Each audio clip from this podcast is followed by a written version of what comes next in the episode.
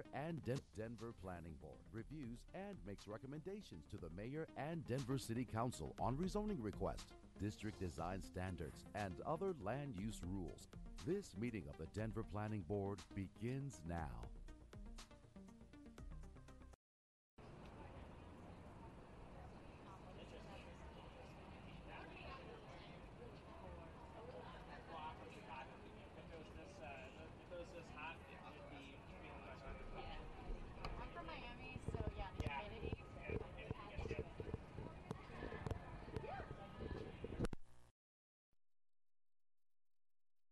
Welcome everybody. We're very.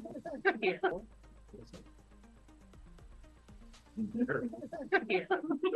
Here. Sarah. Here. Rachel. Here. Jordan. Here. I am Fred Wick presiding today in the absence of Vicki Ponder. We do have a quorum. Uh, I'd like to give a moment before we begin with the rest of the agenda to our newest member, Sarah, who's joined us today to uh, introduce herself. So I'm Sarah Forrest, I'm the director of urban strategy design for the RiNo Arts District, very excited to be here today and to join the board.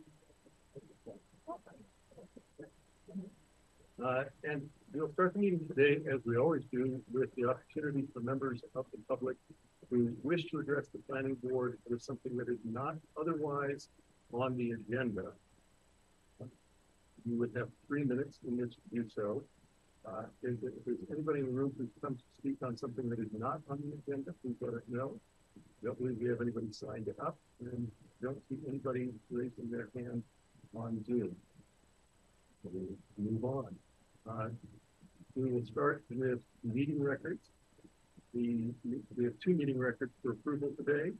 Uh, the first is from June twenty-first, and the members who were with us that day included Mary and Bill, Josha, Heidi, Rachel, and myself.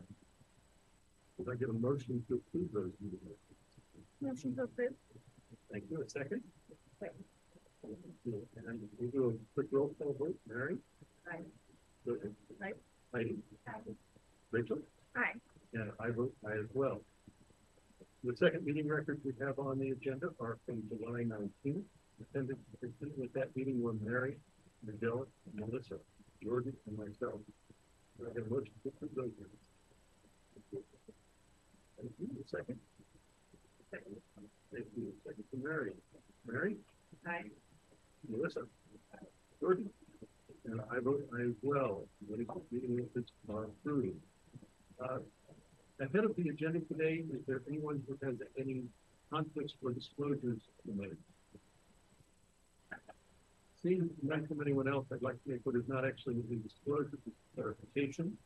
Uh, in the official map of the amendment, these are multiple properties in the university neighborhood. Uh, I just to note that I share a somewhat unusual last name with the applicant. But the applicant is not known to me, nor are they related. We have an item scheduled for the consent agenda, however, we have had people sign up to speak on that. And so we will go ahead and have a public hearing, and we will declare the public meeting on official map amendment application twenty twenty-three I and zero rezoning multiple properties from the University Park neighborhood from USUC to USUC one and open with Fran, there you go. Great, thank you very much. Good afternoon, everyone. Uh, My name is Fran Peñafiel, and I'm a senior city planner with uh, Planning Services. And today, I am going to present you um, request rezone six properties in the University.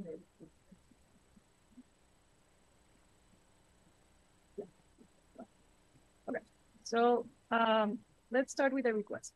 So this is an applicant driven application. Uh, it's requesting to change the zoning classification for the properties at eighteen twenty-five South Marion Street, nineteen oh six and twenty-one twenty-six South William Street, 1900, 1931, and nineteen sixty-seven South Humboldt Street to a district that would allow for the attached accessory dwelling units. Let's look at the location and context. So all the properties are located in Council District Six. Um, they are all in the Virginia Village neighborhood. The properties are currently zoned in the urban single unit C zone district, which in this location would allow only for the urban house building form in a minimum zone lot size of five thousand five hundred square feet. Apologize for having kind of technical. Oh. This is what happens when you go too long without presenting in front of you. Forget.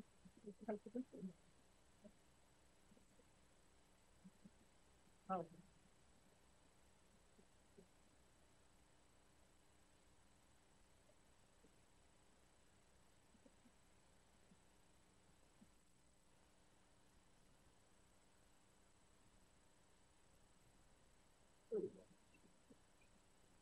Sorry about that. That's my bad.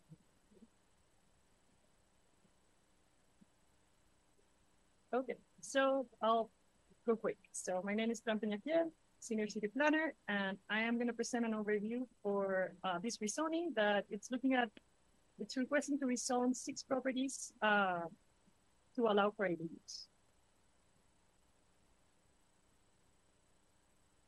So it is an applicant-driven application requesting to change the zoning classification for the properties at, at eighteen twenty-five South Marion Street, nineteen oh six, and twenty-one twenty-five South William Street, 1900, 1931, and nineteen sixty-seven South Humboldt Street, to a district that would allow for the detached accessory dwelling units.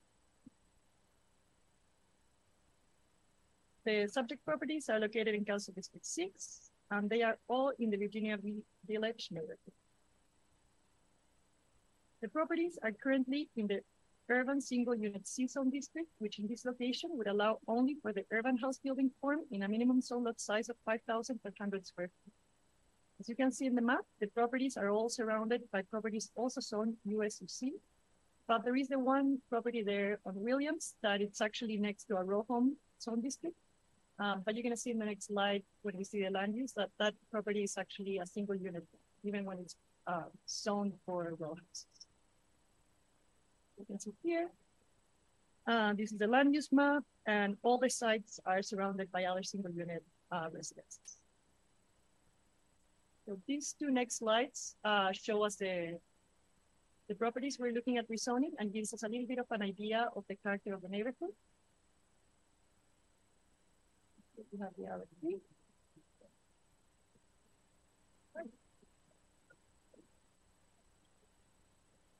Now let's take a quick look at the process. Informational notice of the application was sent on June 15, 2023.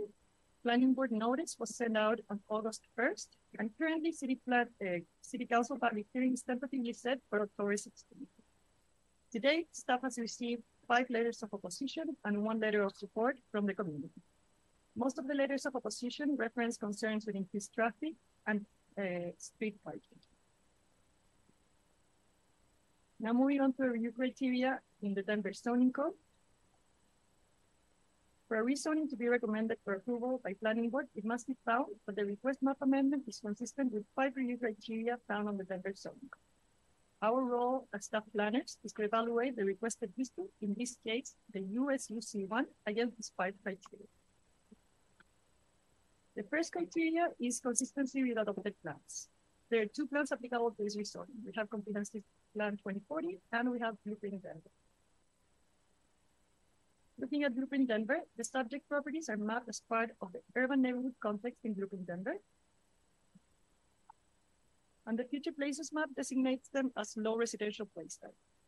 These place types have predominantly single and two unit uses, and accessory dwelling units are appropriate. Marion, Williams, and Humboldt Street are local or undesignated streets, which are mostly characterized by residential uses. Blueprint also includes, includes specific re- policy recommendations. Housing Policy 4 focuses on diversifying housing choice through the expansion of accessory dwelling units throughout all residential areas. Now moving on to criteria number two and three, staff also finds that the requested rezoning meets the next two criteria. The rezoning will result in uniformity of district regulations, and it will further the public health, safety, and welfare, primarily through the implementation of adopted land use plans. Blueprint Denver specifically recommends the city diversify housing choice through the expansion of accessory dwelling units throughout all residential areas. The plan was adopted after the date of approval of the existing zone district. Therefore, this is an appropriate justifying circumstance for the proposed rezoning. Lastly, the proposed rezoning is consistent with the urban neighborhood context residential district and the USUC1 zone district purpose and intent. Staff does recommend that planning board recommend approval of the proposed rezoning based on finding that all review criteria have been met.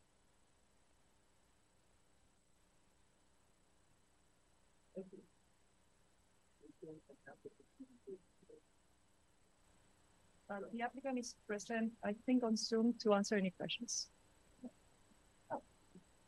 Good, thank you. Uh, we will then move on to public comment, right, so that we have two speakers signed up, and, and both are signed up on Zoom. Uh, First, we have Andy, uh, Brad.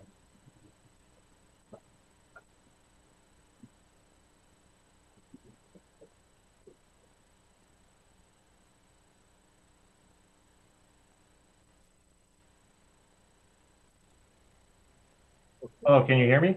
Yes, we can, please go ahead, thank you. Thank you. I was muted as I came on muted, just to let other people know. Um, I, I own a house on uh, the 2100 South uh, Humboldt um, block. Uh, I have owned it since uh, 2008. I'm in support of these ADUs. Um, I think it's a wonderful addition to the neighborhood. I walk through the neighborhood daily. I ride my bike through this neighborhood daily. Uh, my house is on that little zoomed in map um, that you guys are showing. So I know the neighborhood very intimately.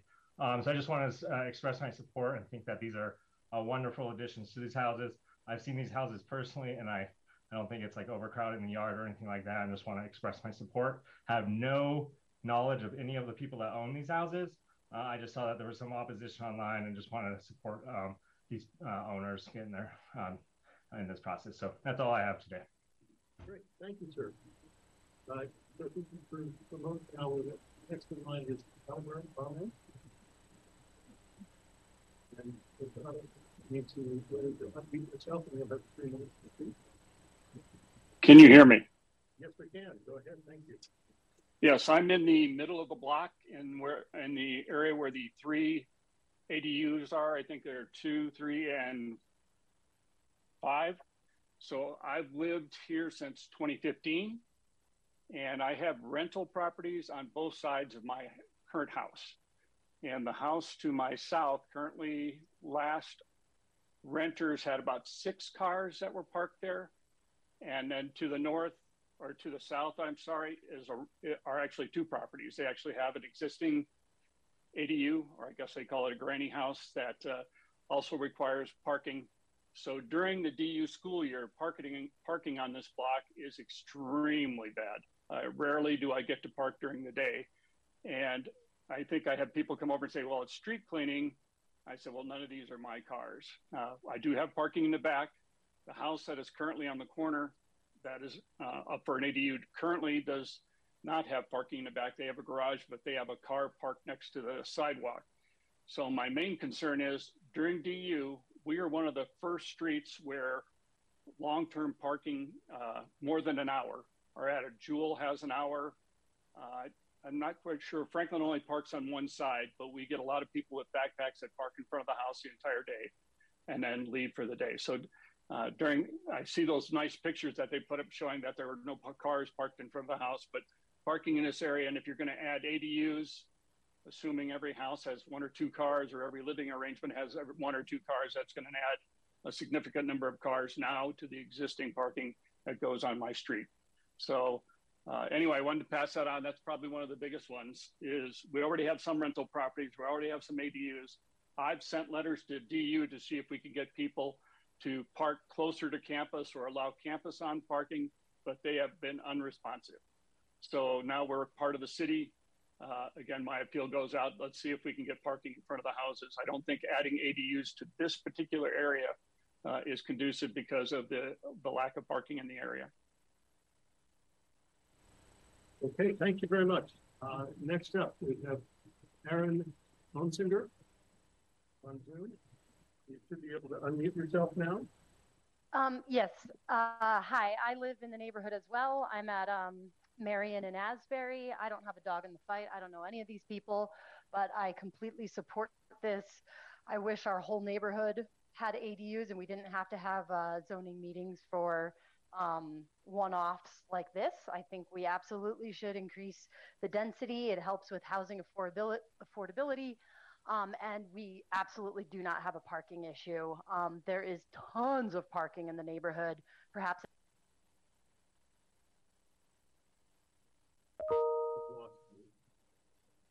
Uh, not at all an issue. So very much in support of this and hope that it becomes more of a neighborhood wide um, initiative that we allow ADUs. Thank you. Thank you. Uh, do we have anyone else online who raised their hand, who raised their hand who'd like to speak? Or anybody else in the room? We do have one more? Okay, Lynn Wade. You want to unmute yourself and go ahead, you have three minutes.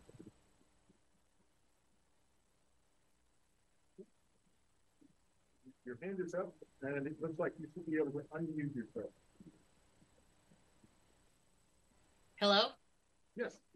Hi. I, I'm kind of confused as I, I also have a property on Humboldt, and um, I'm confused as to why some people think there are tons of uh, parking, and uh, it seems like many more find that the parking is congested. I, I too find that the area is congested with parking, so I don't know why there's a confusion. Um, I think perhaps if you want, if that would help, is to take photographs and just you know and uh, time stamp those photographs if that would help. You're just taking comment at this time. Is that all you'd like to say? I can. I'm sorry. I can barely hear you. I'm sorry. We're, we're just taking public comment at this time. We, we're not answering any questions. Uh, right. If, right. Is that, is that is there anything else you'd like to say? Um, I think um, I think it's the the board should probably make that discernment a definitive thing to to realize what's actually happening. Very good. Thank you very much. Anyone else signed up at this time or raising their hand? Okay, not seeing any, uh, I'll open it up for questions from the board. Yes, Mike. Um, yeah, and I just had a quick question. Um, I did notice in here that some of the properties are smaller. They want to be allowed to have an ADU under the, uh, zone district, and I, I thought that was acknowledged, uh, in the community outreach. I'm just curious why, um, you go for. So with the new ADUs in Denver project that got approved uh, a couple months ago, uh, we don't have any zone lot size anymore for ADUs, so that's not relevant anymore. Any further questions from the board? Seeing none, we will close the public hearing and we can do deliberations. Gordon? I think it just bears saying that while the parking issue is really important for a lot of residents, well, we view that a lot because zoning is not, for better or worse, one of the criteria we use to decide whether or not we approve or, or send our recommendation to the council for a rezone. So if that had something that that's a probably a bigger discussion that a lot of people would like to have. Uh, but the fact of the matter is the, the on-street parking is not owned by only one homeowner, nor is it designated for use by those homeowners. And so being a public amenity, it doesn't really go into the I also would like to reply to the speaker online and say that I would also like to get to a point so we do not have to have hearings forever.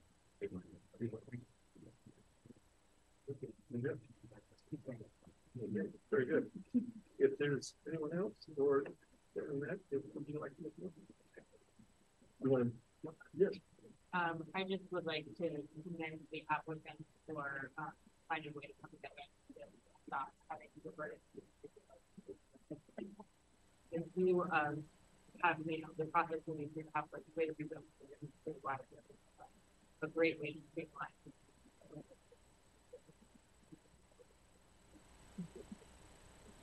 like to take.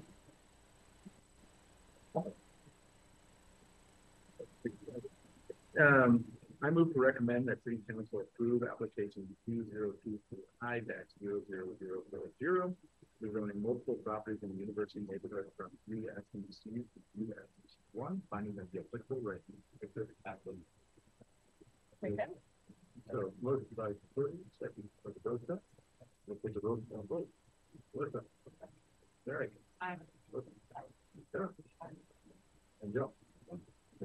Aye. Burton. Aye. And I aye as well.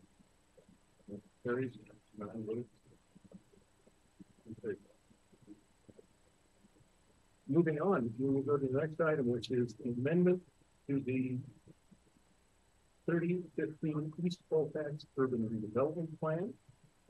And the presented today is Emily Shaw. Sorry.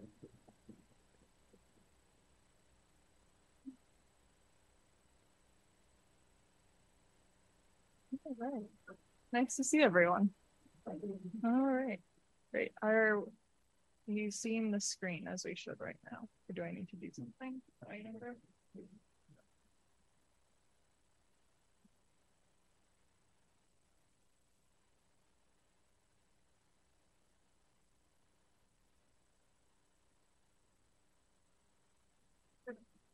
Great. Um, Annalise here, here to present an amendment to an existing urban redevelopment plan over at thirty fifteen East Colfax. Um, just to jog your memory, as I know there's a handful of new faces here, Planning Board did previously approve an urban renewal plan for this site in May of twenty twenty-two. Um, following kind of the, uh, the later city council approval, um, it was kind of identified, sorry, these little zoom things. Um, it was identified that the project as defined by the original plan was no longer feasible and that they needed to make a modification to the scope of the project to be able to move forward with financing.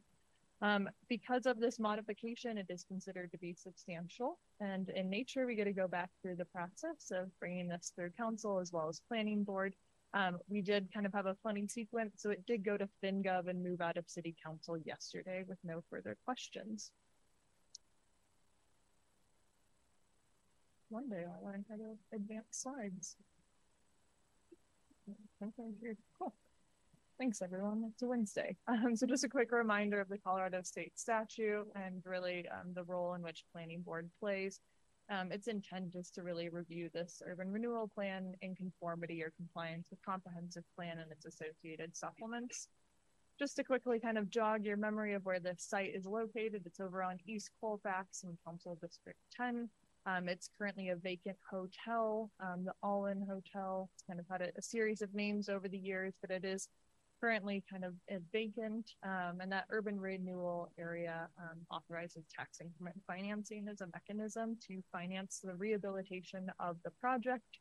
That rehabilitation is focused now specifically on the All In Motel building in and of itself, allowing for a rehab to create it into a 54 um, you know, room hotel with associated retail and other opportunities on the ground floor. The prior plan did have anticipation that the kind of remaining portion of the lot with surface parking was going to be developed. Right now, though, the new project will only focus on the rehabilitation of that existing building. Just a quick jog of the existing zoning. Um, as the majority of Colfax in this area is in the general urban context, Main Street, five story um, zoning with surrounding mix of GMU um, Main Street as well um, at, at kind of three and five stories. No rezoning obviously is associated to this. And the existing land use, while it's identified um, kind of as a commercial, it's really a vacant motel and surface parking lot that has certainly seen its better days. That condition study was included um, and conducted in June of 2020. The urban renewal plan has nine different objectives associated to kind of addressing the um, known blight in the area.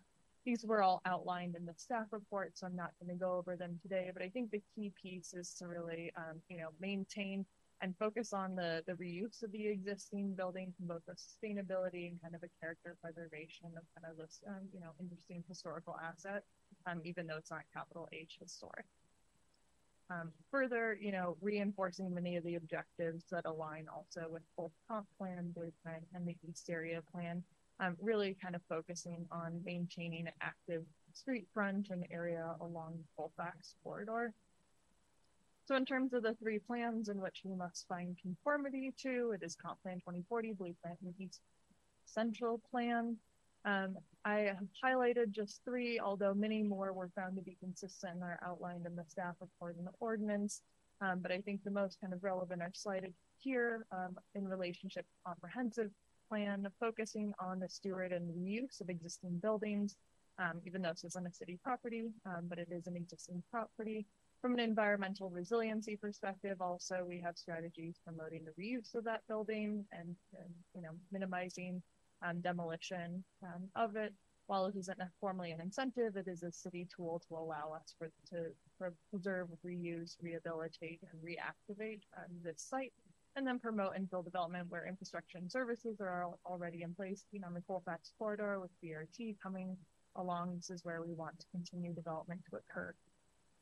From a blueprint Denver standpoint, um, this is in a high growth area, general urban context centers and corridors. So I'm just going to focus mostly on the land use and built form, which once again follows in the, the kind of intent of what's outlined in Comp Plan 2040, really focusing on the, um, you know, efficient use of development and land in transit rich areas, once again, adjacency to Colfax and, and relatively adjacent to downtown, um, as well as, you know, um, preserving that existing building for reuse.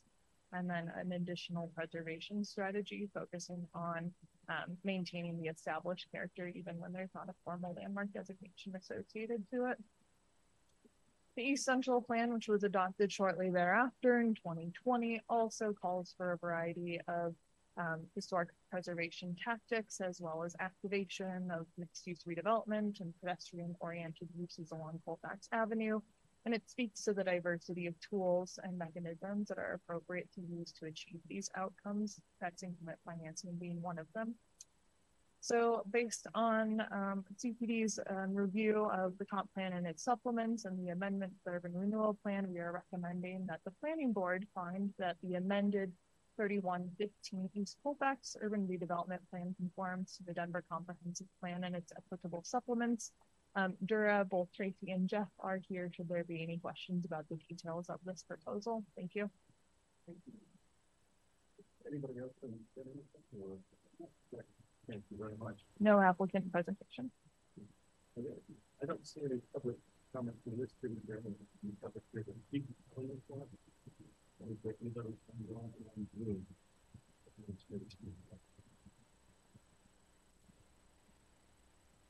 Any hands raised? Uh, seeing none, I'll open it up for questions from the board. Heidi.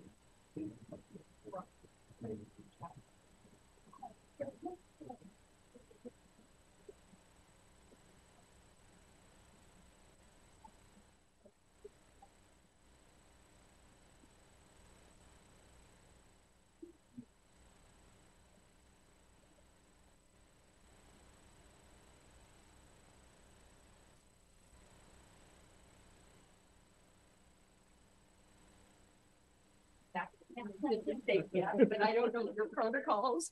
Uh, uh, Tracy Huggins, Executive Director of the Denver Urban Renewal Authority. That is absolutely correct. It does not preclude there being additional development on the site. To be clear, if there is additional development and it may require tax increment assistance, we would have to come back and, and amend and go through this process again, but doesn't preclude. And if, if there were to be requesting to have another bite at the apple.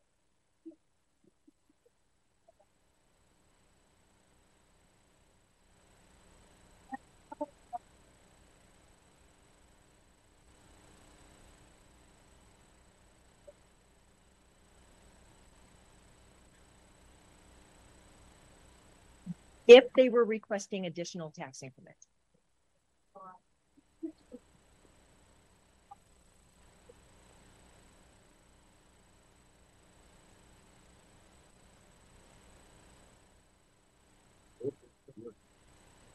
Yeah, my question is only came to this, but if, if you did, I need to. What is it, is it currently being used for, I know at some point it was being used for two additional housing, is it still being used for that, or is it? It is not. Anybody that was living there previously has been since relocated and uh, pursued additional housing options. So right now it is, it has been for quite a while. It, it is vacant today.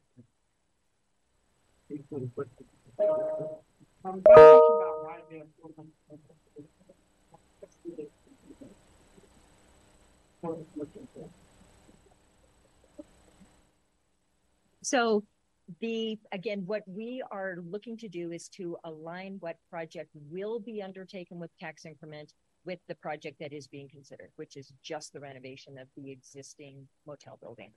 That again doesn't, going back to the question a moment ago, that doesn't preclude new investment continuing on the site. And certainly if tax increment was requested, all of the same process would need to be revisited, including working with CPD and others to really address the maximization of other public benefits. So again, it's not that it's not going to happen. It just is not part of this project and therefore needed to have the project definition reflect just what is being undertaken now. Any further questions? Seeing none, we'll close the public hearing and the board deliberation. Make that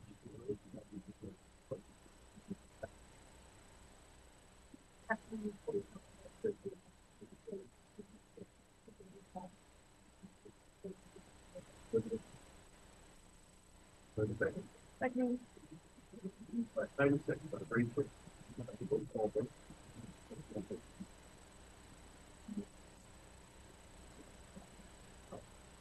very? Linda? Rachel? Sorry. Gordon? Aye. Aye. And I vote aye as well, that my vote in favor, motion carried. Thank you. Uh, moving on, we have an information item next, uh, CPD programmatic information overview from Ellie Post and Computer.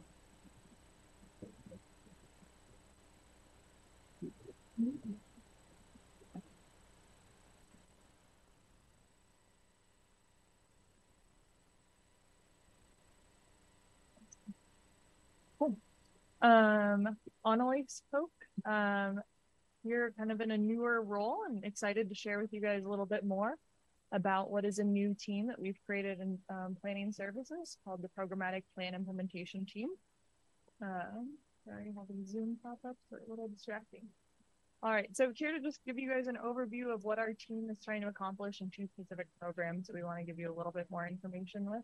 I'm joined by my colleague, Kiki Turner, who is with the Participatory Budgeting Program Manager, and she will talk a little bit more about that. Once again, the slides aren't advancing, so apologies there.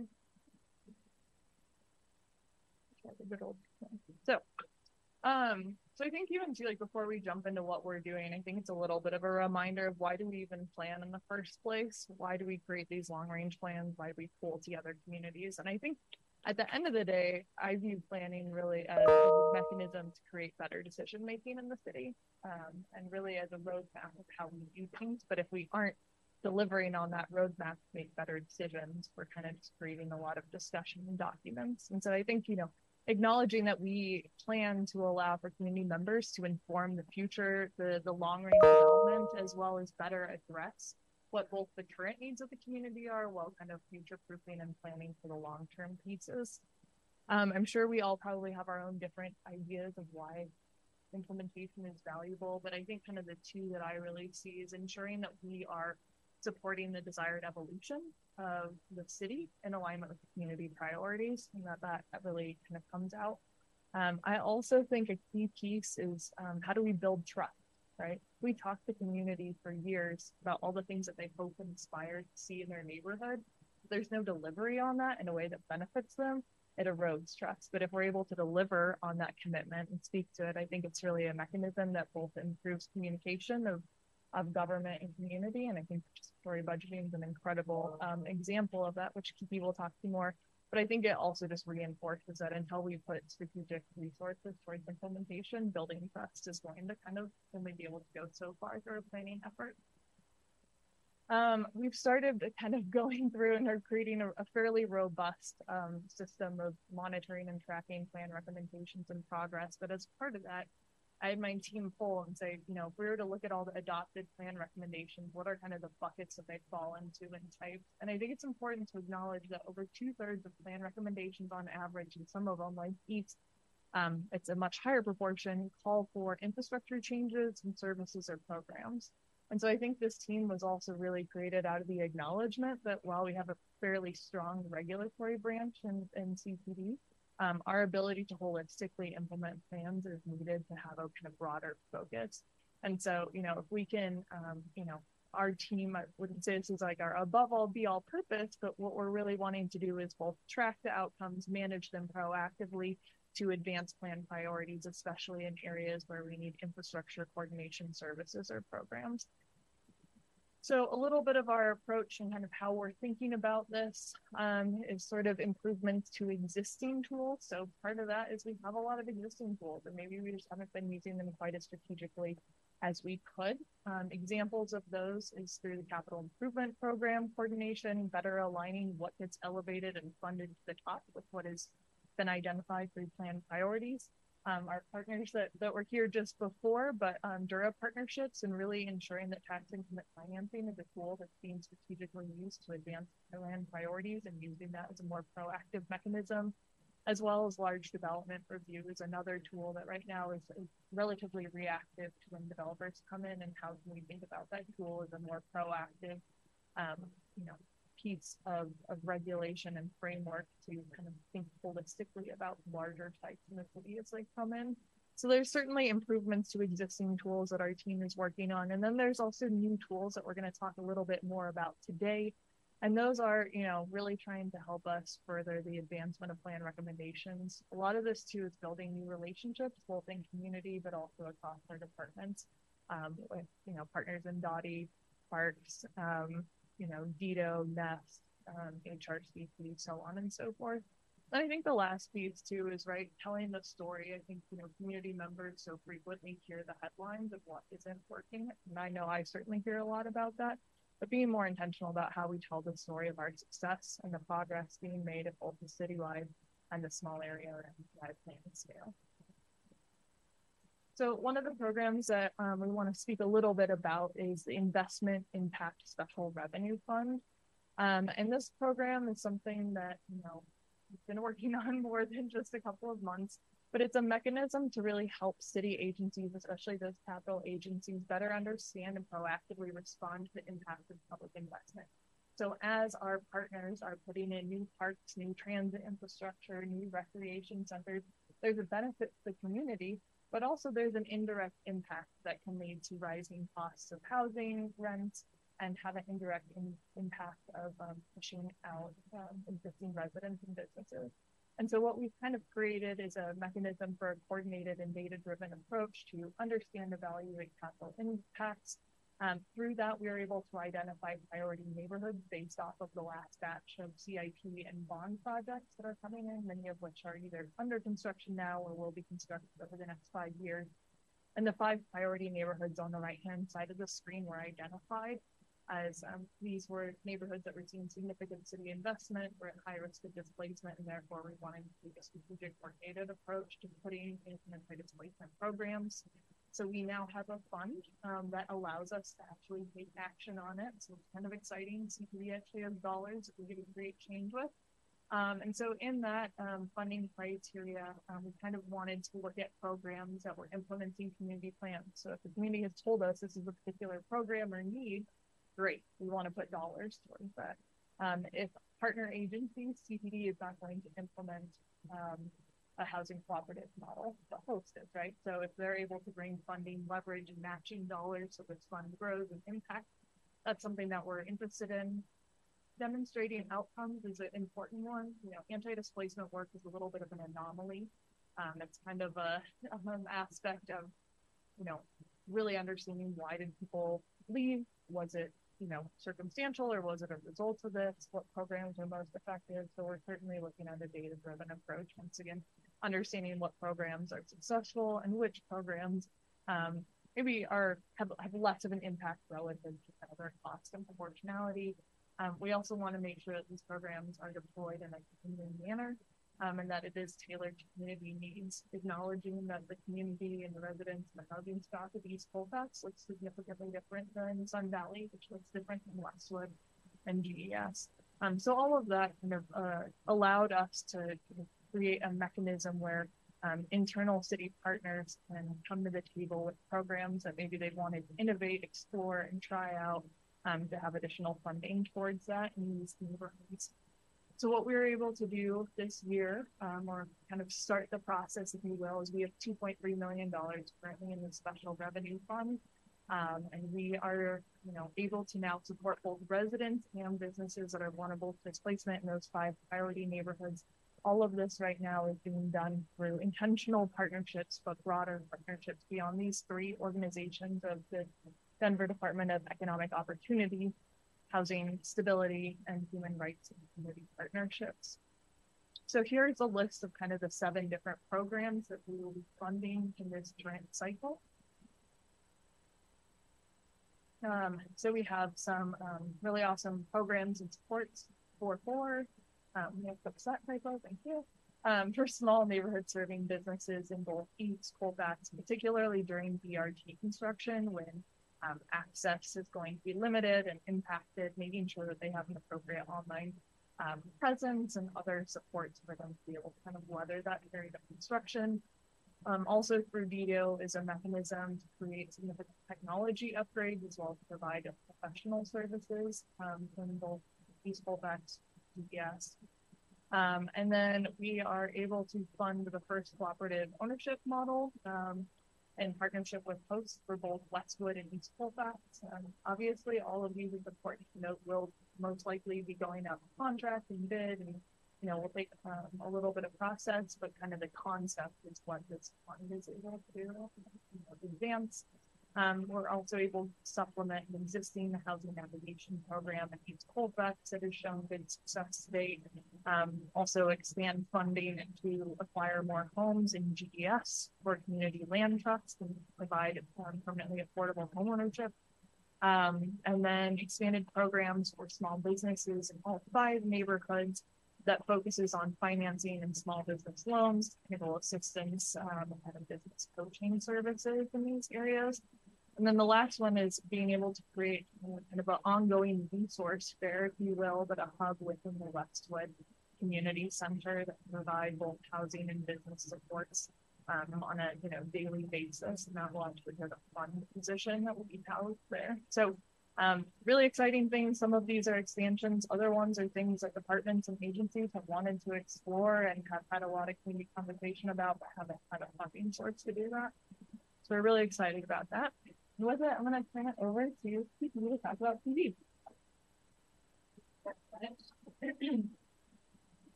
Thank you, Annalise. Uh, as I mentioned, my name is Kiki Turner, and I am relatively new with community planning development. I work as the program administrator for our participatory budgeting or our People's Budget program. So, the first question we often get is what is participatory budgeting? It's a big phrase. God bless spell check. Uh, but it really represents a, a relatively simple and impactful concept, and that's trying to improve relationships between our residents, particularly our historically underserved residents, and government. And we do that by trying to create an impactful and inclusive process that shows residents that government can be responsive to needs and interests that come up with, in, with within community. So participatory budgeting is a process that cities across the country and even across the world have started to embrace. It moves through a series of stages, and government's intent, at least Denver's intent, is to make each stage as community led as possible. And the goals for a program like this are really to, as I mentioned, improve our relationships by opening up more channels of communications, increasing trust with our residents, and trying to foster reciprocal learning both between the government and our residents. So I could easily talk all day about participatory budgeting, but uh, given that this is a community led process, I would much rather you hear from residents who really led this program. So, to that, we have put together um, a video, and it's not actually complete. We're supposed to wrap this up next week. So, consider this your exclusive sneak peek. But we have a video that um, interviews our residents and follows the process from their perspective we didn't want to lose the opportunity to share that with you today. So I'm going to attempt to play this, but I think I need to stop share and share my entire screen. So one moment. Okay. And I'm going to hope the audio works. I have someone on deck trying to listen in for us.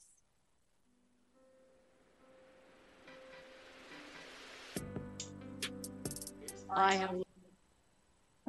Mm, Oops, sorry. Let's see.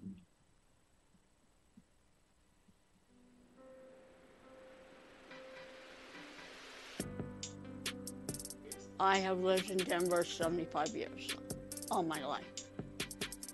Denver Participatory Budgeting came and did a presentation. I went out of my comfort zone, and it's real exciting to find out how government works. I had never been a part of anything like this before. When I heard about it in Denver, I was like, wow, I want to be a part of this because it's bigger than myself, it's bigger than all the individuals, and it's really crucial to our democracy. Participatory budgeting is a program where city allocates a portion of its budget to the residents.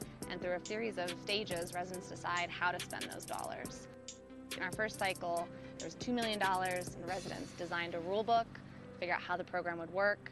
Then we collected over 1,100 ideas from residents, then narrowed those ideas down to 21 actual proposals that went on to ballots. And then we had residents come out and vote and tell us what was most important to them. Now the city is constructing those projects.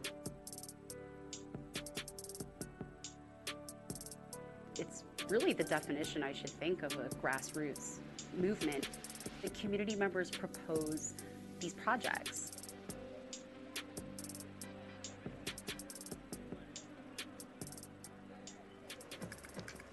As a person in a wheelchair or a scooter, it's hard to get around because the sidewalks are cracked up and small. We had about three or four meetings here, and everyone decided that we needed wider sidewalks.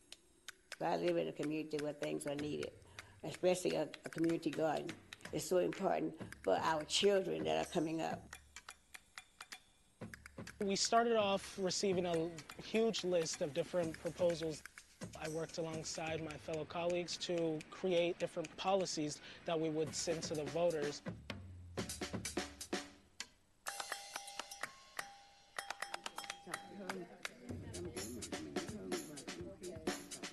We had a big voting party here, and we made videos, and we went out to different sites, and we hosted events to get people to vote.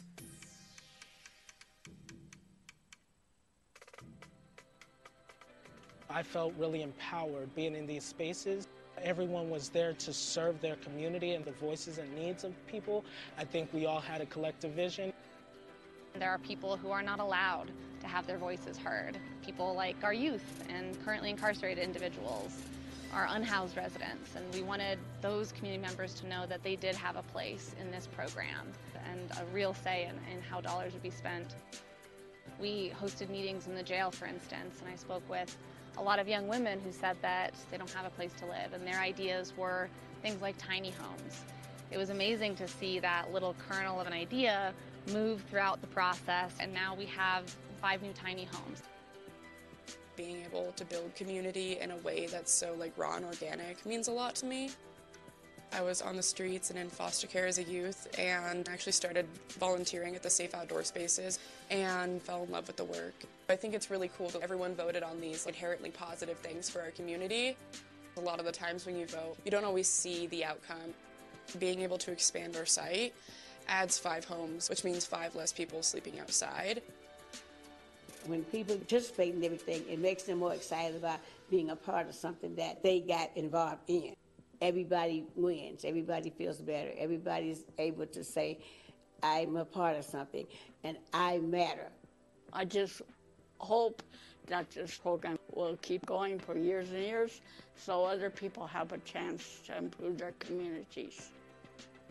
With the first cycle, we had dedicated residents who brought nine very important infrastructure projects here to Denver. My hope is that participatory budgeting is a gateway for residents to get involved in other ways with their government. At the end of the day, that's how we strengthen democracy by having excited and activated community voices involved in all levels of government. When we have spaces to engage in such crucial aspects of our policy, our voice matters. Participatory budgeting, it can help build stronger relationships between our government and our residents to come together as one collective power to build strong, effective solutions that truly speak to the needs of the people.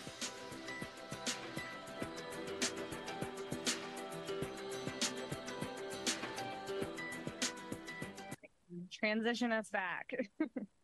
um, so that's essentially, see, uh, cycle one, kind of in a nutshell. Uh, all of the residents that you, all the people you heard from, besides myself, those are all residents from our community who had different leadership roles throughout the program. And let me just go into share mode real quick. Um, and I think it's because we had such strong, diverse community voices at the top in those leadership roles we were really able to see an inclusive program kind of roll down throughout all phases um, of the cycle. So, um, what you kind of didn't see quite as much detail in the video, we had $2 million with our first cycle, and we had over 4,200 residents across the city come out and get involved. And like I said, we were able to see kind of more diverse and representative participation than we get at a lot of our traditional public meetings. So, of those who decided to submit an idea for the process, 97% of those participants identified as Black, Indigenous people of color.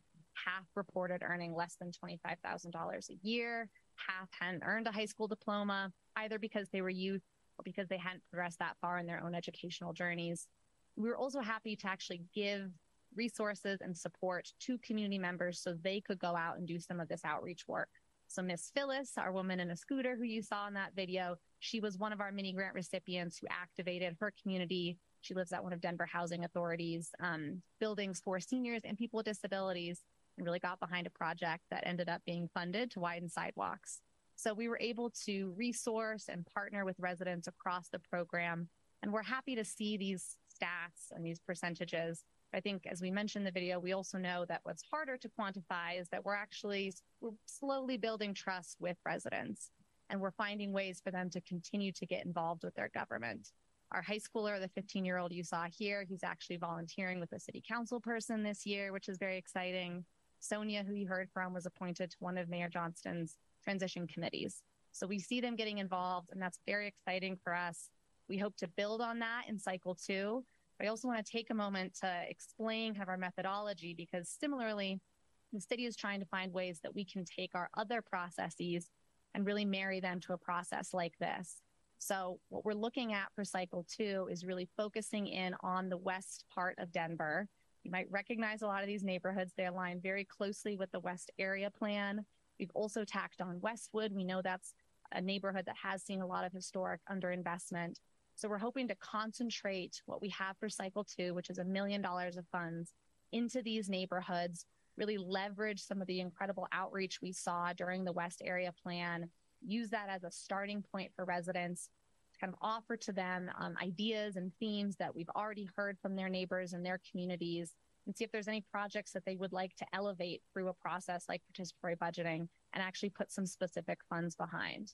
So we are also working with capital projects. That was what we had for cycle one, and we're going to be sticking with our infrastructure projects again for cycle two.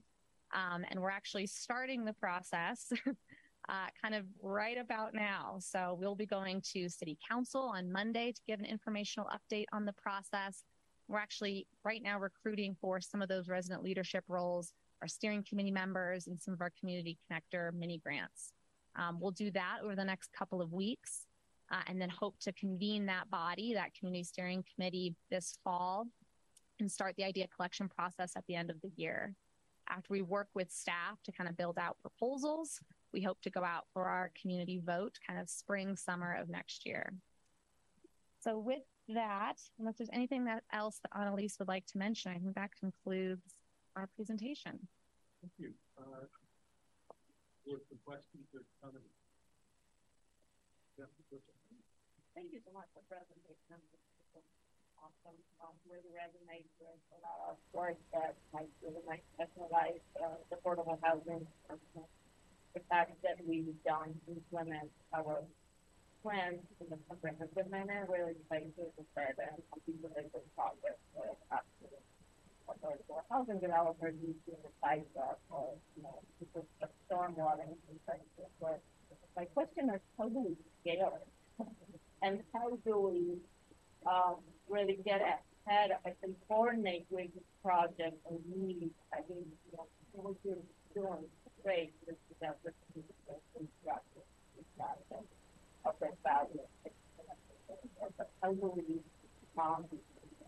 How do we, make it bigger? Yeah, yeah, definitely. I think the first piece, right, is acknowledging that we have a team. So now um, we have five, six people, think six. We have six walking people in CPD that um, were kind of reorienting their work program to focus on that, where we didn't have that, you know, level of intentionality before. It was a little bit more piecemeal. So I want to acknowledge, like, it's already scaled since, you know, eight months ago in that aspect. That being said, right, we look at the list, you know, we have sometimes up to, you know, 200 recommendations in a neighborhood plan, um, let alone, you know, another 100 plus in blueprint and comp plan. And so um, a lot of it is like our team isn't solely going to be successful if we're just the ones trying to implement, right? A lot of it is about change in systems and structures of communication and prioritization with many of our implementing partners. And so that's kind of a, a kind of um, secondary focus that I think is going to take a little bit more time. But what that effectively means, and I think there's actually already been some significant um, work on that in the CIP process and we just want to be able to expand and actually use in other funding ones, is um, you know, two years ago, Kurt worked very closely with Emily Snyder at the time. And it was like, how do we actually have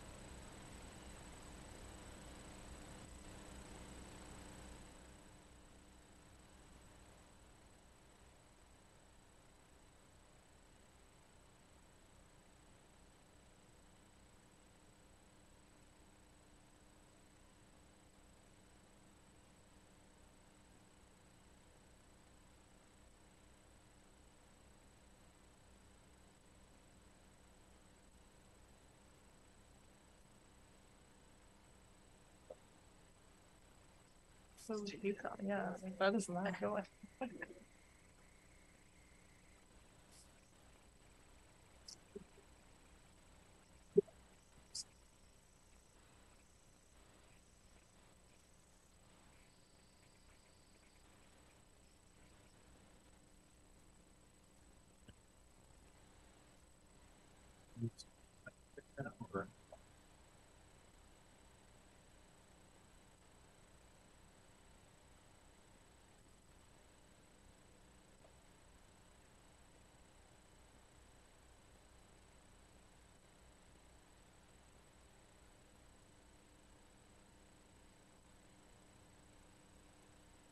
Good to go?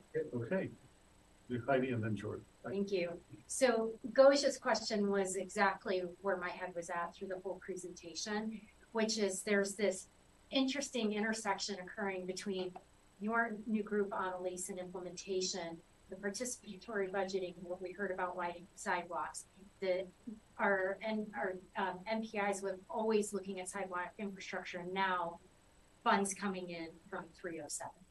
So I'm hoping that you have a seat at the table as we figure out how we're going to spend these funds and potentially bond against them so that we funnel those dollars to the go the, the problem that Gosia's seeing, where we could take those dollars and go into that area and get all of those sidewalk built so we're not depending upon these little redevelopments. So um, do do you have a seat at the table with determining how we're going to prioritize projects for with the 307 funds so that they follow our our plans that we've worked so hard to say this is where we want Yeah. sidewalk built? Not directly at this point, but we're working on coordinating and, and figuring out how we can get better plugged in and activated into that. Yeah, I, I hope that you go with gusto. Yeah.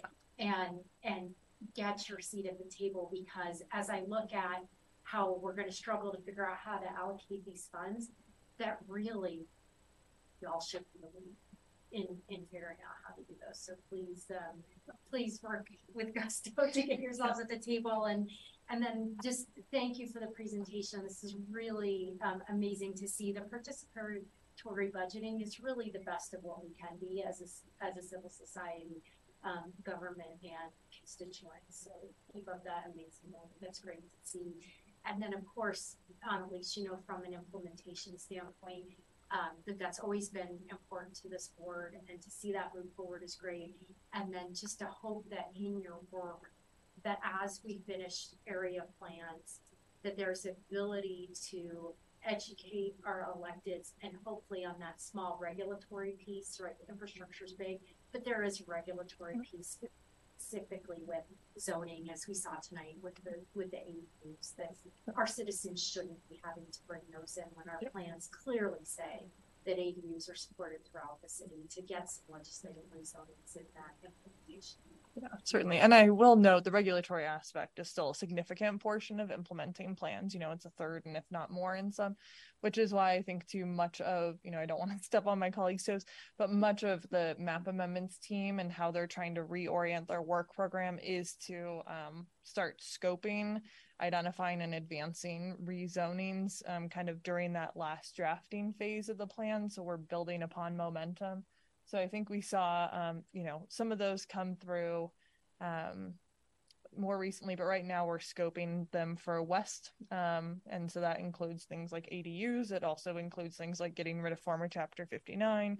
It, it includes looking at, you know, some of the kind of old kind of neighborhood nodes, if you will, and getting them more aligned from a zoning perspective. So that impetus is either not on you know the the neighborhood or the you know existing homeowner but also too we're getting ahead of development and we're setting the framework that is most effective from a regulatory perspective to be able to implement the plan. So um, i'm sure that you'll be hearing more from that team kind of as they're scoping you know each of the plans. Same with near southeast.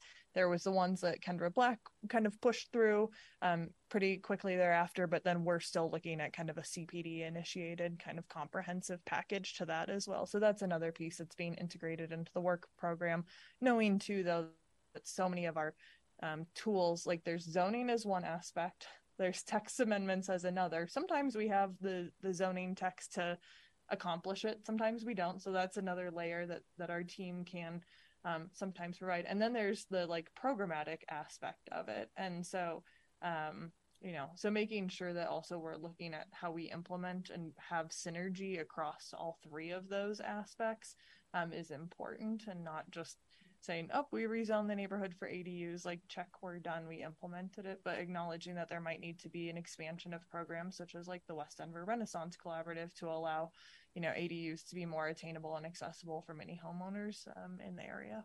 That's just fantastic work, Annalise. Thanks to you both for your leadership and commitment to our great city. Thank Jordan and then Anjel. So agree completely, commend you both and your entire team on this is really amazing to see makes me feel good. It's exactly, Heidi said, just what we need to get to. And so on that note, and throwing out Coach's question, I, I guess maybe I'm, is this the elephant in the room of how do we scale this is how do you get more money? Right? Uh, uh, two point three million dollars and two million dollars respectively are great starts. They're in the bucket. So where does this pot of money? Where where is where are the source of these funds to begin with, and how do we get that to grow? Yeah, certainly. Um, so the special revenue fund is actually funded through the general fund, and kind of the calculation and impetus around those um, dollars was um, it's like sounds pathetic saying it, but it's one percent of all capital projects that we were um, evaluating on it. And so when we go and talk to DOTI about these things, we're like, you guys need more funding. So like that is that is very well known and kind of a key objective of ours. And I think part of that, right, is showing the success of the programs and why we want data and metrics to say that this is something that the city needs to be prioritizing and putting more resources to. Because if we're willing to put X amount of resources into creating the rec center that the residents want, we also need to be able to put relative resources to ensure that those same residents can benefit that from that rec center that they've requested. Um, so that is a key topic of um, discussion internally, kind of strategizing on the best way to um, explore that. You know, same also goes with the participatory budgeting program as well. I think, given kind of the mayoral transition, this year's cycle is much smaller than I think some of us would prefer, which is why we're focusing it just on one geography where the previous cycle had a few geographies plus a citywide ballot. Um, that being said, you know, we're hopeful that once again we can show the success, the value. That's even why, you know, one of the things we created was like, let's actually create a video, like because a video is a lot more engaging of residents on something that's so participant driven than just like us being like hey look we hit like incredible equity metrics that i've never seen be able to achieve. All of that like credit to like kiki and the other folks working on um, pb cycle one. And so i think a lot of that gets to kind of the point of telling the story showing value building partnerships with electeds this year's you know budget process is kind of interesting because we started it with one administration and we'll end it with another but i think in future cycles there's that. And then we're also um, i think a lot more strategically going to be going after larger dollar grant funding um, that can, that is specifically focused on plan implementation and whether that's conducting next step studies that you know DOTI says well your plan says this, but we need that next step study or that fi- like feasibility, that you know design. So being able to advance dollars in that way is also something that we're pursuing right now. Another question I have, thank you for that, and also let us know how we can your journey to do that. Um, is maybe you answered this, but how uh, does being that that two thirds of the, the plan recommendations are infrastructure or services? Does that change the way in which DOTI or the other departments engage in the planning process Hmm. It's a good question, and I don't know, but I I do think, um, I think you guys are aware that we're doing an NPI evaluation because you had a work session associated to that, you know, a week or two ago. Um, and so I- would need to follow up a little bit more on like their thinking of how they engage in that piece. But I think it just speaks to, right? Like capital infrastructure is something that people see, live, and experience every single day. Like, regardless of whether you like to bike or you own a car, you are experiencing the street, right? And it is either making your life easier, safer, nicer, or whatever. And so that, you know, I think is something that there's a reason why it's a, such a significant component of our plans. In the same way, too, if you aren't feeling supported and like you have kind of the safety net of resources to allow your business, your home, to thrive. Um, that's going to be an important consideration that continues to come up in the plans. Um, so. I know, yeah, so I know DOTI always has a seat at the table in the plan, so Mhm. it doesn't seem like, so. I think it was rigorous with involvement, like, man, that, that filtering out, making sure that from the very beginning with people who were. who were- Yep. Yeah. Whole plan trajectory is get that. uh, CIP. Yeah.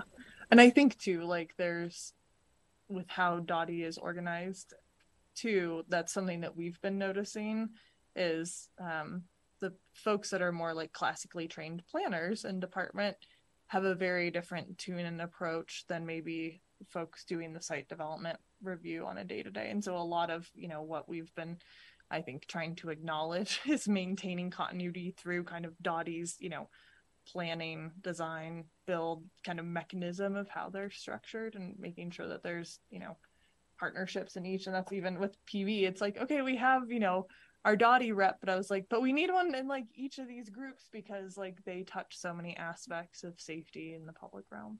So. Great, Thank you so much. for- Joe? Yeah, um, first off, I just want to say, um, congratulations. This is a great, um, program and loved the storytelling aspect of it. I think it really, um, underscores the importance with showing the various participants. Um, I would say definitely stay on that track and some of the things you shared after, which may be part of the video, about how folks are integrated more and, um, get involved. They're, they're more bought in. Um, that really warmed my heart to see. Um, I uh, just want to ask a few logistical questions um, about the process. And uh, I agree, I would love to see um, the dollar scale, the, the, the whole scope scaled up. Um, I think underscoring the impact help. But for most NPI plans, I don't know, uh, I guess this is the question. So what percentage of recommendations were covered in this process, I guess, or um, for the areas that you focused on, what percentage remain undone, Mhm. and what's the process to maybe go back and do some of those capital or infrastructure sort of projects? Yeah. Yeah.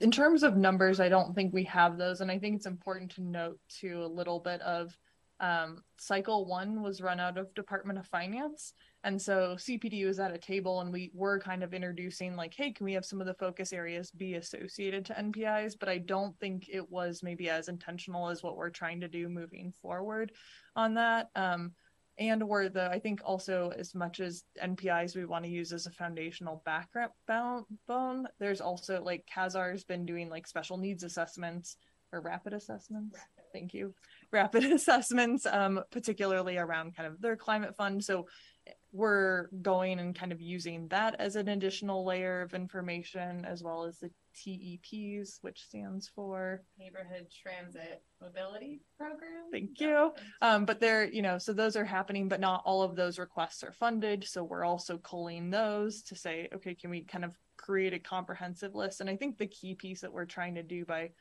having it as the kind of the plans as a starting place is like one, especially in the West area, like community members just spent three years talking to the city about what their priorities are we don't want to go back out and be like, so what are your ideas for the neighborhood? Like one out ear the other, right?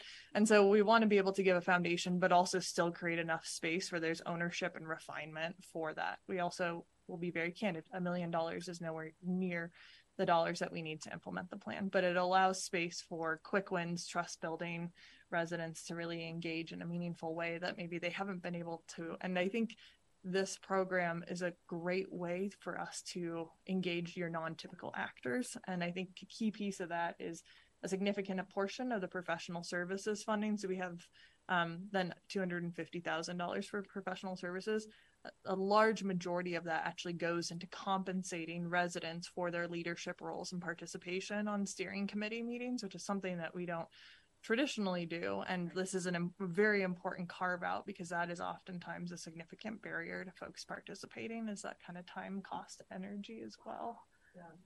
Um, I think that's that's really this is important stuff, and I think want to just put out um, it's not even cautions, but it's, it's just some things to think about. Um, it- when you're talking at this scale in, in involving the folks that haven't been at the table, we want to make sure that they are not put at odds with the folks that have come out for three years, um, and who will say, okay, this is great, but we said this before this process, and where's this stuff? Um, so that then they back off again. Um, and I think the scaling will, um, reinforce folks' inclinations to become involved so that they don't feel tokenized, you know, through Yep. the process. And, um, these are all things that I would love to see, but I know we've got a lot of plans we've asked folks about over the past four or five years, a lot of recommendations.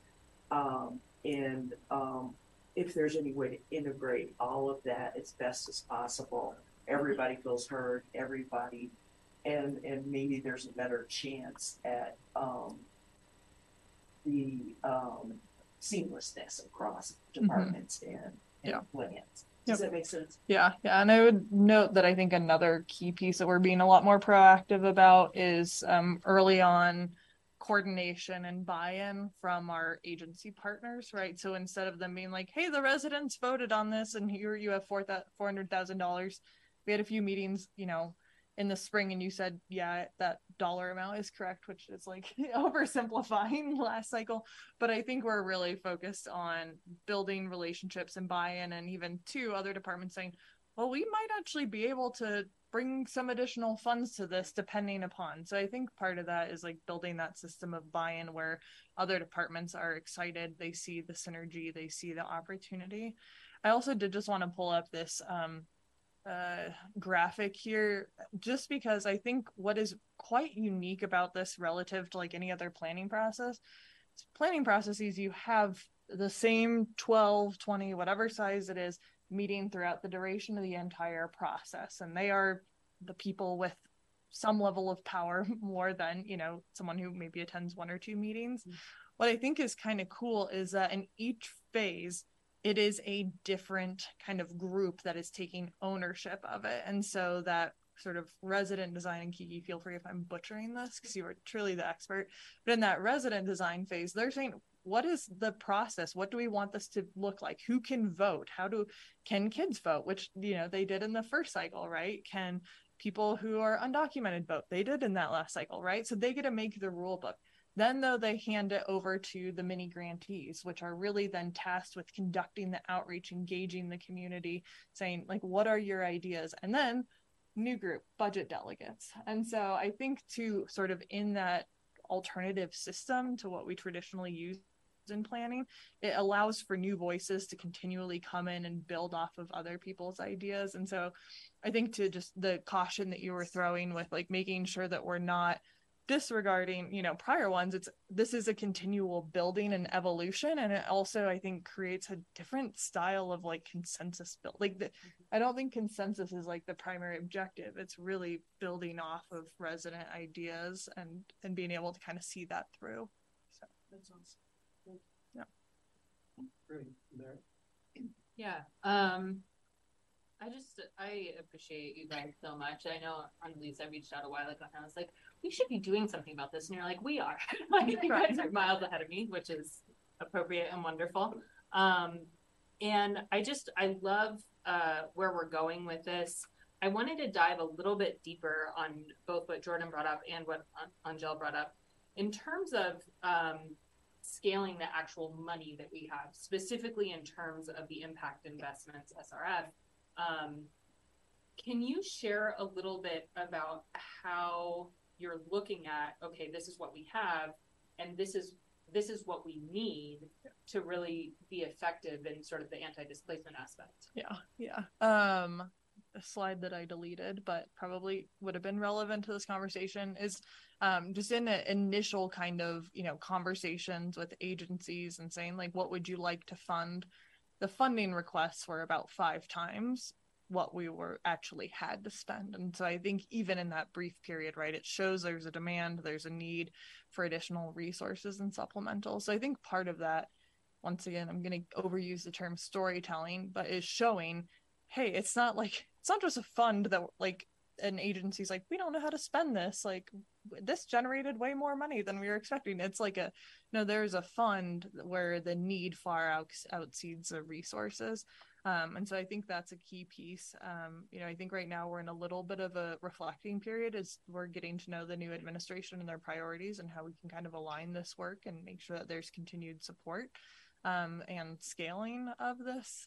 Um, so I think that's kind of one piece is like showing the demand, um, building up capacity. I also want to note that the city is doing other anti-displacement work, right? Um, outside of this funding mechanism, it was really created actually out of a blueprint recommendation that said, you know, the city should evaluate and consider how its capital impact um, infrastructure impacts communities and respond, right? So that um, you know, this project and fund in and of itself came out of community conversations, you know, in 2018, 2019, and allowed us to create a system to deliver on that. Um, but I mean, that's that's like on my work program, like fall, like in early winter is a big strategy piece around how we grow this. So. Second question, following up on on what Angel brought up with how participatory budgeting is interfacing with the NPI program um, I'm just, you know, I share the same the same concern about. I like having it as a foundation. I like that it's still an open conversation, but there is a little bit of of that fear of like we identified our priorities, and now let's pick up some new ones that are actually going to jump the line in some ways because there's this this other tool that's available. Um, and I don't I, I don't have an immediate way around that, but I uh, also think that it could be beneficial in the decision making. I love that with the PB we we sort of add the price tags to help in the decision making, and I think that that would potentially be a really good opportunity as well in the implementation section of the NPIs to set some expectations for the community. You know, we have the time frame long term, okay, um, but what is the budget for this? What's the reality of this being um, instituted in my lifetime. um, so just thinking about how we can interweave those processes together, I think is just so critical. That's all. That wasn't a question. Yeah, no Sorry. I agree. Before we go for seconds, I'll jump in uh, with a couple of quick uh, comments, and some of them are comments and some of them are questions, I suppose. You know, following on what Mary just said, it, it does seem that there's a great opportunity here for your work to inform NPI's plans going forward. And I don't know how, how engaged that is in that conversation, but it seems like, boy, here's the implementation challenges and what we're finding in terms of community understanding and expectations. Yep. Yeah. Um, so I will say we're very involved. Um, so um, Courtney Livingston on my team is kind of the principal overseeing the implementation management system, and she is serving as the key person on our team actively on the NPI evaluation team. So like she's in the weeds of it every week. Um, but even then, we've now had I think kind of two work sessions with our team internally to say what should the implementation section of the plans look like? What should they be? Um, because every NPI plan has kind of taken a slightly different approach and evolution, which is natural, right? Like we evolve and we we make improvements.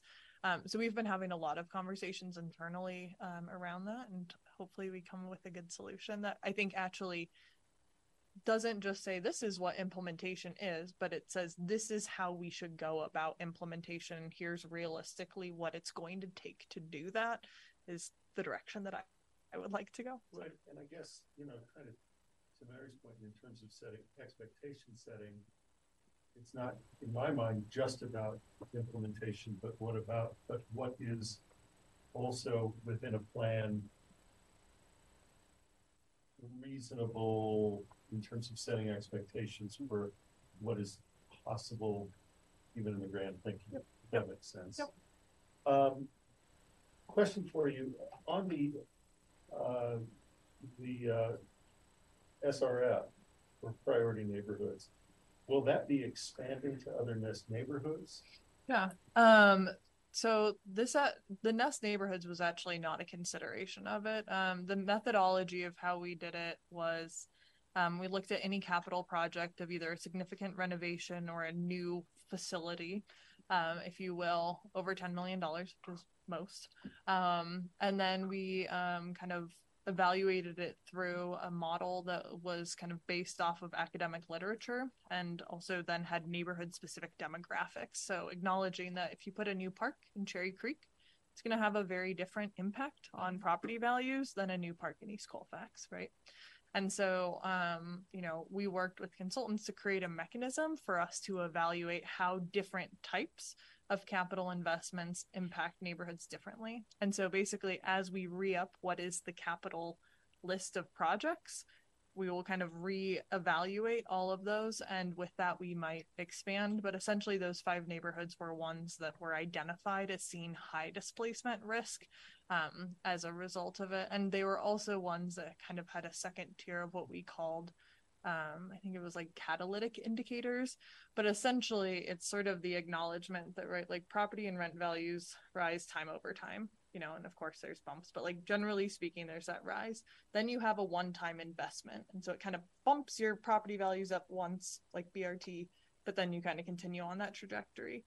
What kind of um, through a lot of research and study on gentrification and displacement was sort of an acknowledgement that also there's sort of these factors that we can track and understand where there's sort of a catalytic additional bump because low homes are in the lowest quartile. They're the most affordable areas, if you will, kind of from a naturally occurring perspective. Um, and, you know, communities of color, higher renters, a lot of the indicators that NEST and other agencies use kind of determine vulnerability, but was specific to this helped us kind of say, okay, not only is BRT going to increase home values by, say, 5%, don't quote me on that. Um, I don't remember exactly where the studies were, but we can anticipate that it will kind of be doubled by an X factor and there will actually be a 10% increase. And when we look at where the rents are now, where we had maybe 400 units that were naturally occurring affordable to households earning 60% AMI, now we can actually see it's only going to be, um, you know, 400 of those are now going to be affordable um, at kind of a naturally occurring affordable level.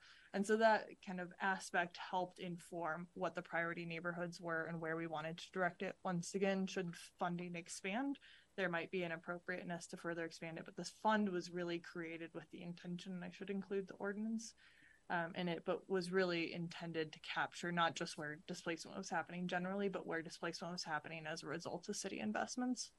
Thanks. That's, that's good clarification. And I, I often, as I, I look at it, as I often do through the lens of my own neighborhood, which is finally a NEST neighborhood and has seen some significant city investment, but beyond that, we don't see a lot. So it, Yeah. it, it, it's kind of the same neighborhoods always seem to be on the list, and there are neighborhoods like Clayton, Mhm. which are not. And I fear that we're going to find that these neighborhoods that are kind of in the middle there are not going to see these strategies until after the transformation, after the displacement has happened.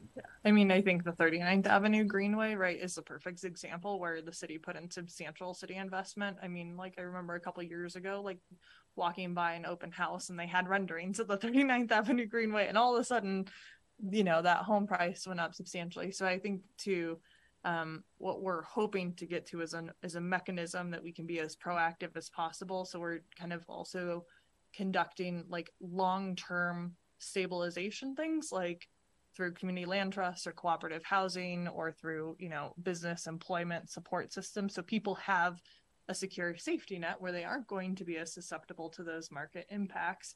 And then also though pairing it with more immediate emergency based you know relief or you know businesses during the construction how do you do that but part of it's also setting them up for success prior to construction making sure that they're a healthy business that can weather you know slower periods as well I appreciate it. The one last comment I want to make uh, is that this question about um, about the money and not being enough money and all of that, it, it, it, it seems to me that there's a great opportunity given the deep dive that your team has done into the plans and into these needs to try to elevate that um, from that perspective and from the, the work that you guys have done looking at that for the mayor's office as the mayor then starts to set those priorities as opposed to just I hear a lot about well talking to this agency, talking to that agency, but it seems like there's a, a nice opportunity for kind of a broad view that's really driven from those plans that are supposed to be guiding us to sort of elevate that out as, as the budget priorities come out. So for what it's worth. Um, yeah, sorry. Uh, I had a comment and question. So also great presentation. All this content is amazing. I think you guys are doing great work. I think I love seeing all the photos of you guys working with the community as well. And everyone seems to be looking like they're having a great time. Um, so one thing that I was going to bring up, and there was briefly mentioned, is the CIP process and how you guys might be involved in that. And so I'm aware of how CPD has been engaged in the CIP process in the past, um, but I want to bring up that in other cities, sometimes the planning department even manages the CIP process because it's the planners that are the plan from, you know, looking 20 years in the future and then making sure there's that coordination between all the different departments and it's getting down to that level of actual implementation budgeting and whatnot. So um, I guess I'm curious. I know back in 2019 there was a Denveright process. I think the city coordinated the citywide plans very well, and then now you know CPD has NPI plans. I know other departments have other initiatives going on. So I'm curious, like for your new group, how maybe your focus might be implementing the NPI plans, but maybe other departments may not have priorities in that area, or how are you coordinating those priorities amongst departments and making sure that those recommendations are being reflected in other departments' budgets as well? So that leads me down to my press, uh, question is, I'm wondering what is CPD's current role or your group's role in the CIP process, or what do you envision your role, and what is that coordination like between departments so we ensure that it's not just departments fighting against each other for you know these your individual projects, but you're making sure that you're coordinating amongst the project and reflected back into you know achieving plan guidance, I guess. Um, thank you for the easy question, Sarah. um, so I, think like in the CIP process, essentially, um, Kurt and Kristen on my team, um, they are part of a committee that evaluates and reviews all capital projects. And so I think the key piece that they were successful, especially Kurt in previous years, was actually having neighborhood and citywide plans as a criteria to that scoring. And so they're at the table advocating for projects and trying to um, bring that, you know, plan piece forward. That being said, I think, of course, right, there's always going to be some level of, well, Parks wants this and DOTI wants this, or even within DOTI, right, there's going to be difference of we need to, you know, widen this lane. I don't know actually, but um, we'll just throw that out versus like bike infrastructure, right? So there's always going to be competing priorities, but I think it gets back to like reorienting and getting the city on the same page of why we plan and it's for better decision making so we aren't actually in a spot in which we're pitting um, agencies against one another but rather we have clearly articulated plans and i think that's something not to put it on like NPI but i think we want um, i think a little bit more strategy and intentionality out as kind of one of our ask, key asks from this group and npi plans is there's a lot in there and yes there's high level community priorities but let's actually have a conversation around trade-offs. And given that we are going to always be in a resource constrained space how do we start to introduce those conversations to community so they understand to like the dollar amount to actually implement this plan? I'm going to throw out a number is 640 billion dollars right but I actually don't think that is unrealistic. It's definitely in the billions when we start kind of thinking through these things. And so I think part of it is having more intentional conversations in the planning stage, having the implementation plan potentially have some real dollars that are legitimate so people understand the reality of it. Um, and then I think continuing to grow our role in the CIP process. Um, yes, I've I've certainly seen that some other you know cities do have the CIP um, housed out of CPD, and I think you know um, that is something for us to you know continue to think about how we can create you know a holistic approach to investments throughout our city. And whether that's by housing it in a department or, or actually just creating a systems change. But i sometimes want to be careful that um, changes in org charts don't actually an org chart in and of itself won't create systemic change right you need the the willingness the partnerships and the systems itself to change too. So i think a lot of it is um, kind of exploring how we improve that process but i think it's it's one that in many ways is actually a model of where we have probably most effectively changed that tool to help implement the plans. So kind of building on what you're saying um, i think our plans in general a component of implementation kind of week. The chapter on implementation usually is just like, well, here are some projects and we need to find some money to implement them at the project. So I'm hoping that your work is going to inform how we structure that implementation piece in the plans moving forward. So there is more of that meat on the bone. And I would almost hope that it actually becomes a criteria for us to adopt it, ad- adopting the plan. So we don't adopt plans that don't have involved structured implementation plan because yes, it creates the frustration and it's really kind of this process of wouldn't be nice. Like wouldn't be nice if we had all these things, but it's really hard to follow up. But my question actually, that was a comment. My question is, um, did you build this program based on examples from other cities and like what did you learn? What other cities are doing and how did you modify it here? And what, what what can we learn from others that we can do better? Yeah. Um, I will note it's very much in the infancy stages and kind of, I think the brainchild, like in part of the PS reorg was actually Kurt Upton. And so, um, you know, I have to give credit um, to his kind of foresight and acknowledgement that we needed more structure around effectively being able to do that. Um, but one of the things that our team has been kind of doing is really looking at peer cities. And a, a big piece of one of our research components and conversations that we're having is how do we get more funding? Um, and kind of learning the different mechanisms and approaches that they've done. Also, how do they, you know, create report outs that are meaningful? Um, Austin has, I think, a pretty cool um, mapping system where they essentially like create an interactive map that applies the recommendations in a way. So you can look at your neighborhood and click and see like the plan recommended improving this, you know, um, intersection here in this way. The plan recommended improving this parklet or adding something here. The plan recommended bringing more density or whatever. So, um, you know, it's still, I would say, like someone who's like on the nerdier side, like in likes planning would use. But I think it's a very tangible way of taking this document and being able to see what is being done. And so I think we're looking at models like that once again to like better tell the story, make the plan relevant and digestible to people rather than, you know, as as many photos and graphics as there are, it's still a lot for people to understand. And I think too that's, you know, certainly a conversation that the NPI evaluation team is having is like we need the plans to be have enough detail for us to effectively implement and they also need to be approachable and understandable to community and that doesn't always align kind of from like a language access perspective too um, so i think that you making our our implementation structures more engaging more high level more relevant to community is something that we're certainly looking at models and hoping we can duplicate in some some form or fashion Any other comments or questions from the table? Okay. Annalise Kiki, thank you very much. Appreciate it. Uh, I'm going to turn it over to Andrew quickly for, uh, an item and. Yes, one item actually on the agenda and then one other, other item that I forgot to put on the agenda real quickly. Uh, the first is, um, as you all recall from our, uh, recent discussions, it's time to elect, uh, a vice chair for, um, uh, the planning board. So I have, we've, uh, I've received two nominations.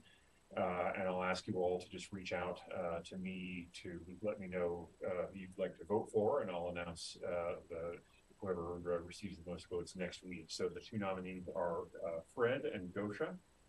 Uh, so if you please reach out uh, to me, I, I believe you all have my contact information, uh, and let me know uh, uh, who you would uh, vote for, and we will announce the results next week.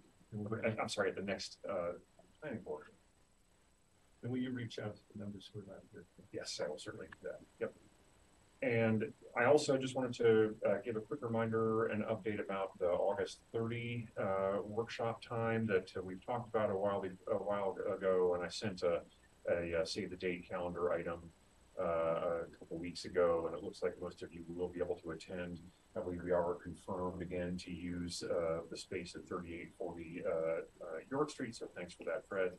Uh, and I will be reaching out uh, in the next uh, week with some, with an agenda of topics for that discussion, kind of narrowing down some of the, the, the ideas that you all proposed and mentioned wanting to talk about when we last had a workshop at the end of the NPI workshop last month.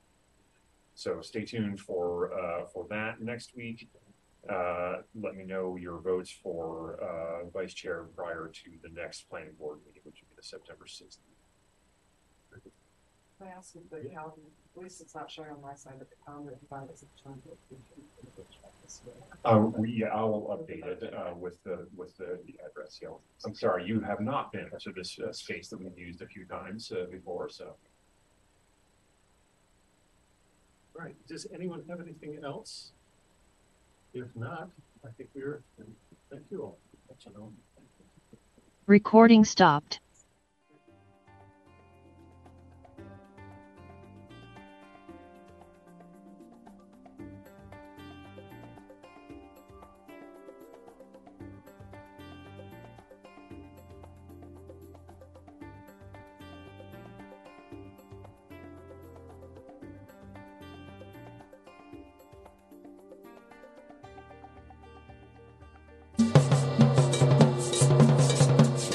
¿Qué